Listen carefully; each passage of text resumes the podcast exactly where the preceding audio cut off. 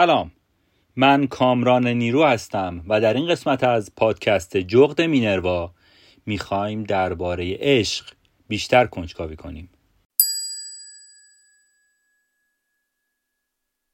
در نگاه کلی عشق یا دلدادگی حسی است که به معنای دوست داشتن فرد یا چیزی باشه. به این صورت هم میشه تعبیرش کرد که عشق باور و احساس عمیق شدید و لطیفی است که با مفاهیم صلح و انسان دوستی مطابقت دارد. علاوه بر عشق رمانتیک که آمیخته ای از احساسات و میل جنسیه انواع دیگه عشق هم وجود داره. مثل عشق عرفانی، عشق افلاتونی، مذهبی، عشق به خانواده و فرزند و کلی عشقهای دیگه. در سال 2020 کلمه عشق به انگلیسی یعنی لاو پرتکرارترین عبارت جستجو شده در گوگل بوده. ریشه واژه عشق از کلمه عشقه یا پیچک گرفته شده. که این گیاه که ریشه ای نداره اگر دور یک درخت یا گیاه دیگه ای بپیچه اون رو میخشکونه. در معنای لغوی عشق به معنای افراط در دوست داشتنه. در زبان فارسی به کسی که دارای احساس عشق نسبت به نفر دیگه است دلداده یا عاشق میگن. و به کسی هم که مورد احساس عشق طرف دیگه است دلبر. دلربا یا معشوق میگن. عشق به عنوان یک احساس مثبت یعنی شکل بسیار قوی دوست داشتن معمولا در نقطه مقابل تنفر قرار می‌گیره. بعضی مواقع فرد حتی می‌تونه عاشق خودش هم باشه که به این مفهوم خودشیفتگی و یا نارسیسیسم میگن. و بیانگر عشق افراطی به خوده.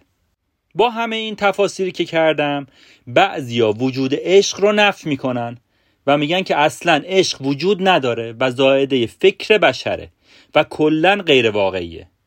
بعضی هم میگن که کلا عشق اختراع بشره و اختراع این واژه به زمان قرون وسطا برمیگرده و ریشه هم در شعر و شاعری اون دوره داره. بعض از افراد هم میگن که عشق وجود داره ولی نمیشه اونو تعریف کرد. در واقع میگن که عشق کمیتی معنوی و متافیزیکی داره. ولی در نهایت عشق رو میشه مفهومی انتظایی دونست که تجربه کردنش بسیار ساده تر از توصیفش هست. یعنی زیاد دنبال معنی کردنش نباشید. همون که تجربهش می‌کنید کافیه. عشق انواع گوناگونی داره که به چند نوعش اینجا اشاره می‌کنیم. یکی عشق حیرانی. این نوع عشق بر اساس تصمیمه نه احساسات. یعنی فرد تصمیم می‌گیره که یه نفر رو خیلی دوست داشته باشه. عشق دروغین که یک نوع نادرست از عشقه که هدفش هم کسب مادیاته عشق بعدی عشق جنسیه که وقتی میل جنسی نسبت به فرد زیاد باشه این عشق به وجود میاد. عشق به خانوادم که مشخصه عشق آزاد عشقیه که رابطه جنسی در این نوع بر اساس انتخاب فرده و محدود به ازدواج نمیشه. که خب اینو زیاد دیدیم. یک نوع دیگه از عشق عشق افلاتونی معروفه که به یک رابطه نزدیکی میگن که در اون رابطه جنسی وجود نداشته باشه و یا سرکوب و محدود بشه. عشق ظاهری که رابطه عاشقانه که در اون پختگی لازم وجود نداره این کلمه کلا بار معنای منفی داره و بیشتر مثلا پدر و مادرها و بچه هاشون میگن. میگن این که الان عاشق شدی به درد نمی‌خوره. که این عشق بیشتر در دوران نوجوانی و جوانی و در سنین کم رخ میده. یه نوع دیگه عشق به مذهبه که همون تعهد و دوست داشتن خدا یا مذهبه. یکی دیگهش عشق رمانتیکه که علاقه ترکیبی از صمیمیت و میل جنسیه. یه مدل دیگه عشق لحظه ایه که همون عشق در یک نگاهه که تو داستانها خیلی از این مدل عشق هست تعریفش هم اینه که عشقیه که در لحظه ای شکل می‌گیره که فرد برای اولین بار با فرد دیگه تماس می‌گیره. تا میبینتش عاشقش میشه. به جز اینا خیلی مدلای دیگه عشق بود که هم از حوصله این بحث خارجه همین که زیاد جذابم نبود. از لحاظ علمی عشق به عنوان یک غریزه موجود در پستانداران مثل گرسنگی و تشنگی مطرح شده و روانشناسی عشق رو پدیده اجتماعی و فرهنگی قلمداد می‌کنه. روانشناسا عشق رو شامل سه عنصر می‌دونن صمیمیت تعهد و شهوت. حالا می‌خوایم توضیح بدیم که این مراحل چطوریه. افراد در مرحله صمیمیت رازها و جزئیات زندگی شخصیشون رو برای هم میگن. صمیمیت معمولا در دوستی و یا عشق رمانتیک بروز می‌کنه همون نوعی که توضیح دادیم. حالا تعهد چیه؟ تعهد انتظار تداوم رابطه عاشقانه تا ابد هست.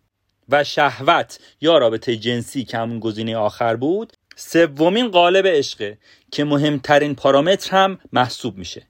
که خود شهوت هم به دو جزء شهوت نفسانی و شهوت رمانتیک تقسیم میشه که اینم زیاد احتیاج به توضیح نداره. همتون استادین ماشاءالله. محققان امریکایی میگن که حرکات چشم نشون میده که به چه کسی به چشم شریک و معشوق آیندهتون نگاه می‌کنید و به چه کسی هم به عنوان شریک جنسی نگاه می‌کنید. این تحقیقات نشون دادن که عشق و میل جنسی نقاط مختلفی رو در مغز فعال می‌کنن. تحلیل داده ها نشون داده که در نگاه عاشقانه چشم روی صورت متمرکز و ثابت میمونه. اما در نگاه شهوانی چشم از صورت به سمت دیگر اعضای بدن حرکت می‌کنه و بر روی بدن ثابت میشه. قابل توجه آقایون حواستون باشه.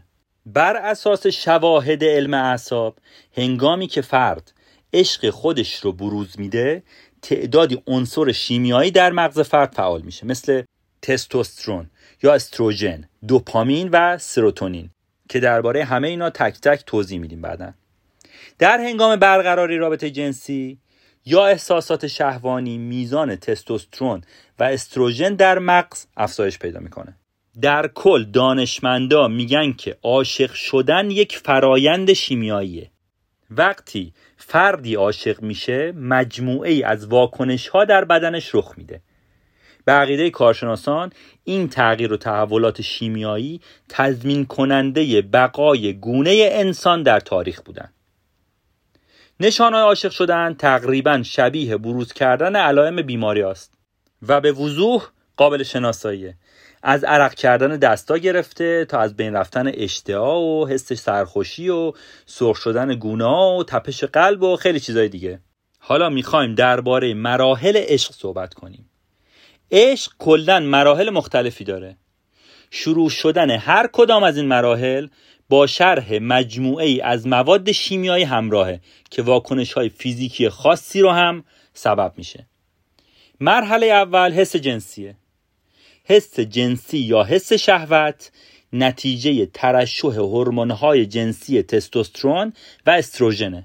برخلاف تصور عموم تستوسترون تنها ویژه مردان نیست و مشخص شده که این هورمون در نیروی جنسی زنان هم تاثیر عمده ای داره.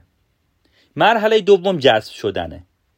این مرحله وقتیه که آدما عاشق میشن و دیگه به هیچ چیز دیگه ای فکر نمی‌کنن. اونا ممکنه که حتی کم اشتها کم خواب بشن و روزانه ساعتها به عشق جدیدشون فکر کنن. در مرحله جذب شدن به فرد مقابل گروهی از مواد شیمیایی مثل دوپامین و آدرنالین و سروتونین نقش مهمی دارن. جالب اینجاست این دوپامینی که الان گفتم با مصرف کوکائین و نیکوتین هم می‌تونه فعال بشه. آدرنالین زیاد باعث عرق کردن زیاد و تپش قلب میشه. سروتونین هم یکی از مهمترین ترکیبات شیمیایی عشقه. می‌تونه فرد رو به طور موقت به حالت دیوانگی هم برسونه. مرحله سوم وابستگیه. اگه قرار باشه رابطه ای ادامه داشته باشه وابستگی حسیه که بعد از جذب شدن به یک نفر ایجاد میشه. و در صورتی که مرحله جذب شدن ادامه دار باشه می‌تونه منجر به تولید مثل هم بشه. در تعریف عشق و ماهیتش در فرنگای مختلف تشابهات و تفاوتهای زیادی وجود داره. اغلب فرهنگا عشق رو نوعی تعهد دلسوزی شفقت و شهوت می‌دونن. ولی خب اختلافات فرهنگی هم در تعریف عشق خیلی زیاده. مثلا تو هندوستان ازدواج طبق یک روال تعریف شده و سنتی صورت می‌گیره و اعتقاد دارن که عشق ضرورت اولیه برای ازدواج نیست. و عشق بعد از ازدواج هم به وجود میاد. در حالی که در فرهنگ غرب عشق لازمه ازدواجه. فرهنگ هندوستان خیلی شبیه فرهنگ ایران قدیم بوده. خانم هلن فیشر یک دانشمند اهل آمریکاست که فعالیتش در زمینه رفتارشناسی انسان هاست. ایشون میگن که هر آدمی در حدود سه دقیقه طرف مقابلش رو برانداز می‌کنه. و این سه دقیقه کافیه که بفهمه این فرد مقابل به دردش می‌خوره یا نه.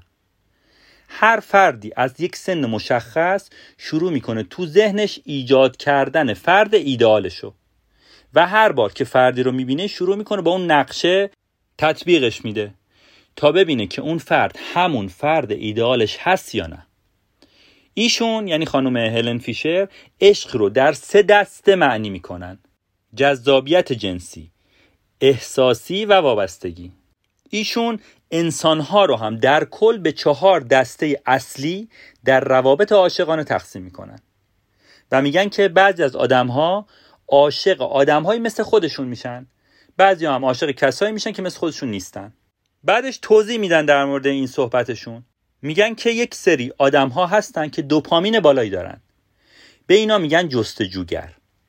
این آدم ها بسیار آدم های خلاقی هستند ماجراجو هستند و ریسک پذیر و همچنین ذهن منعطفی هم دارن. اینا آدمهایی مثل خودشون رو دوست دارن و عاشق آدمایی میشن که مثل خودشون باشن.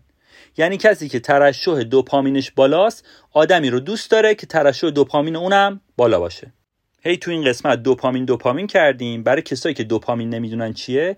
دوپامین همون هورمونیه که مهمترین نقش رو در ایجاد لذت و پاداش داره و افزایش دوپامین در مناطق خاصی از مغز در فرد ایجاد حس سرخوشی می‌کنه. دسته بعدی آدمایی هستن که سروتونین خونشون بالاست که اینا رو سازنده تعریف می‌کنه. اینا آدمایی هستن که بسیار قانونمندن و کلی هم نقشه می‌کشن تو زندگیشون. این مدل آدما هم آدمایی مثل خودشون رو دوست دارن عاشق اینا میشن. حالا سروتونین چیه؟ سروتونین هم در افکار عمومی به عنوان به وجود آورنده احساس خوب معروفه. در داروهای ضد افسردگی هم سروتونین نقش اصلی رو ایفا می‌کنه.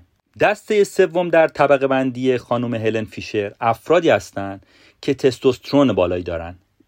که آدمایی هستن که دوست دارن خیلی رئیس بازی در بیارن خیلی منطقی و آنالیزورن. ولی اینا دوست دارن آدمای متفاوت از خودشون رو جذب کنن. این دسته به هیچ عنوان خودشون رو جذب نمی‌کنن. اغلب هم آقایون هستن که دوست دارن بیشتر دسته بعدی رو با خودشون ببینن. که اون دسته دسته هستن که هورمون استروژنشون بالاست. که خانم هلن فیشر به اینا لقب مذاکرهگر رو داده و اصولا هم خانوما هستن. این مدل آدما به زبان بدن افراد زیاد توجه می‌کنن و قدرت تخیل بالایی هم دارن و ابراز احساسات بالایی هم دارن. به همین دلیل هم هست که مثلا مردایی که خشن و زمخت هستن معمولا همسرانی لطیف و مهربون دارن. چون این دوتا کلا متضاد هم دیگه هستن. باز برای اونایی که نمی‌دونن تستوسترون یک هورمون جنسی مهم موجود در بدن پستاندارانه. از جمله انسان. به ویژه تو مردا که این هورمون در به وجود آوردن دستگاه تولید مثل مردان و اندامهایی از جمله بیزه و پروستات نقش کلیدی داره. استروژن هم نام گروهی از هورمون‌های جنسی زنان است و مثلا در طی دوران بارداری مقدار زیادی استروژن ترشح میشه. البته استروژن در بدن مردا هم هست.